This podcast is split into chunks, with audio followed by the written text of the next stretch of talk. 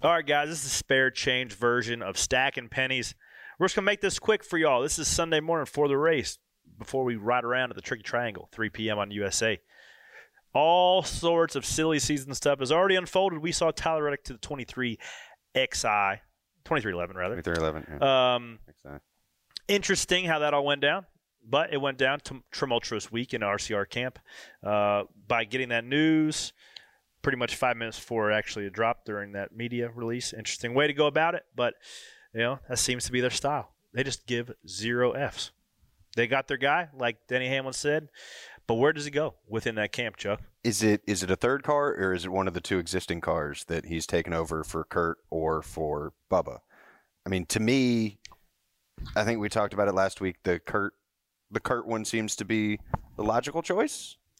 But, But my man's getting, races, you're my man's getting No, job but not done. necessarily Yeah. because both of them this weekend stepped up. Well, is that a coincidence that you your boss announced somebody's coming in? And, Hey, if the seat gets a little warmer, you might stand on that gas pedal a little bit. I don't think that it is, um, you know, it, it's not too far fetched to think that. But then again, Oh, Bubba wasn't in a great mood after finishing third after the race. no. And and Chris Bell obviously won the race.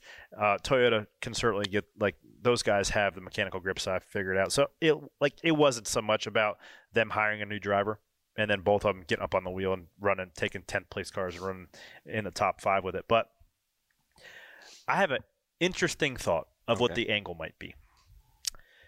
Do you think that them hiring Tyler Reddick, them being Toyota as a whole, puts pressure on Kyle Busch? No, I think I think them hiring Tyler Reddick is a overcorrection on letting guys like Noah Gragson, William Byron, Hailie Deegan get away in the past. There has been no room at the end. Erik Jones, another one. There's been no room at the end for development drivers. So when you have something open up or you have an opportunity, you need to swing for the fences and take maybe possibly the second best talent in the Cup Series potentially right now. Well, you got a guy that can win. He's won championships, Yep. you know, two Xfinity championships, and now he's found victory lane in a Cup Series, and he's learning on Chevy's dime. And they're they're setting themselves up for the future, right? They're looking five years ahead. Who's going to be winning championships in five years? And I feel like Tyler Reddick's the guy. Yep. Well, and, And he has shown all the signs to be able to do that. and what does JGR look like in two years? In like what what is that situation? I mean, Ty Gibbs, Christopher Bell. I mean, you look at look at where Hendrick Hendrick was in the same position, right? They had they had four veteran guys, and then it was Jimmie and his kids. Yeah. And that's what it was, and now it's all younger guys. So it's gonna nothing's gonna last forever. And you know this Kyle Busch deal, if it gets inked, what is it, another two years at the most? You know he's not gonna. If they're having trouble signing a deal now, it's probably not gonna stick around unless they find a really long term sponsor. Yeah.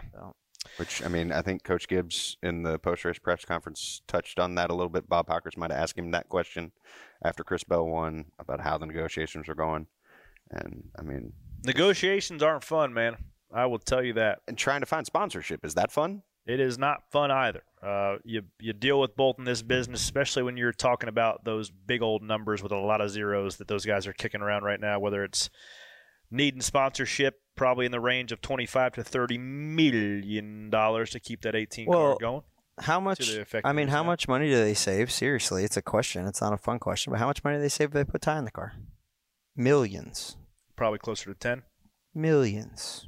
But uh, I don't know. I have, I see that, but at the same time, with the Kyle, like, I want Kyle Busch behind the wheel. No doubt. I do too. I want to find a way to get to make that work, and not have to put Ty Gibbs in that now. Look, let me let me ask you this Five years question from now, too. Ty Gibbs, different different story. We're we're talking about you know we talked about Noah coming up. Obviously, Bass Pro is a huge sponsor of him. Bass Pro Shops is also a large primary on the 19, a large primary on the three. Like Johnny Morris going to sponsor three cars over, you know, Well, it's so it was announced this past week. Uh, believe it was Wednesday. Ty Dillon and the 42 GMS Racing will not be returning next year.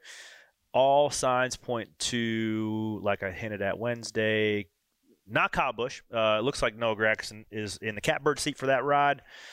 Um, Does Ty another- go back home to the eight? who? Ty? Ty who? Dillon? Dillon. Uh, It's no. like I've heard that, and I'm like, there's no way, right? I don't. But I don't see that. But you know, hey, Maybe Pop Pop give him a flyer. Who knows? But I doubt it. There's too many guys in the whim. Also, the eight car would be the most uh, sought after ride, the best available open ride here next year. It, besides the four, you know, when Ke- when Kevin hangs it up or whatever else becomes available. You know, you got guys like Austin Hill uh, already in the RCR camp. You've got you know a lot of the guys in the Chevy camp that would be, or anybody that's got a decent amount of money they bring with them in sponsorship or family money in the Xfinity Series. Like those conversations are already having. The But- ten car, who knows? Yeah. Aric, Aric said he could possibly come back and run a few. with the eight.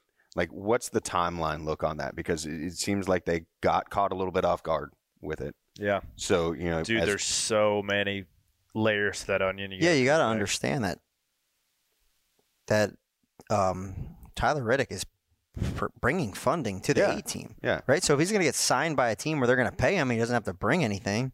It's a no-brainer. Right. And like we're talking about bringing funding, we're talking about millions of dollars that he's bringing there. Yeah. So That's a big swap. it's a big swap. If you're talking, if he's bringing four million and that ta- Toyota's Instead going they're to gonna pay pay him him four million, four? it's an eight million dollar swing. Right. So like it's not like he's just turning his back, like turning his back on his team and walking away. no, It's a, very much a business decision. yeah. I mean, that- Yes. that's not. I'm not knocking Yeah. that at all. I'm just wondering, like, if you're RCR, like, what is that timeline looking like now? Like, because you Not think you you you've got somebody who's in there potentially next year. Yeah, but the problem there's- the, the- there's the that whole- long-term ramifications for let's just say that they keep Reddick in that thing for 23, which all signs pointed that they will because he is the best available option to them. Gives you more time to line up somebody Like, to offset. that. Chevy's not going to be an open door for the Tyler Reddick Yeah. in particular, right? Like they're they're not going to be letting him in on technical meetings. Like that stuff gets chopped off, uh, and because those OEM relationships are so fragile and so precious, uh, when you make a move like that, jumping from OEMs because it's different. What Brad Keselowski did, go, leaving Penske, going to another Ford team, different team, but even then, he was still leaving a p- team in Penske with the old car reset button with the new car. Now you're going and you have a lame duck year at a Chevy. Chevy's not going to bend over backwards to help Tyler Reddick and particularly Randall Burnett. Hopefully, um, you know those guys can figure out the ways. Obviously, they're not going to be hurting for anything, but there's definitely going to be a rift there between the OEM and Tyler Reddick. Well, you can make sure you keep up with all of the silly season news on NASCAR.com. I believe this past week or last. So if you're listening to this on Sunday, Thursday night, Friday morning, the first silly season stories kind of dropped on NASCAR.com. It's going to be followed weekly, right, Jonathan? Sure. Uh, you weren't paying attention on the call this morning, were you? Uh, but no, it, th- there will be stuff on NASCAR.com as that stuff drops, as each domino starts to fall in place. We gonna have it all covered on this here website that we own. Mm-hmm. And USA is going to have you covered here later today, 3 p.m. Eastern Time. Pocono, guys, tune in. The Tricky Triangle. It's going to be a good day. Have a great one. Thanks for stacking penny.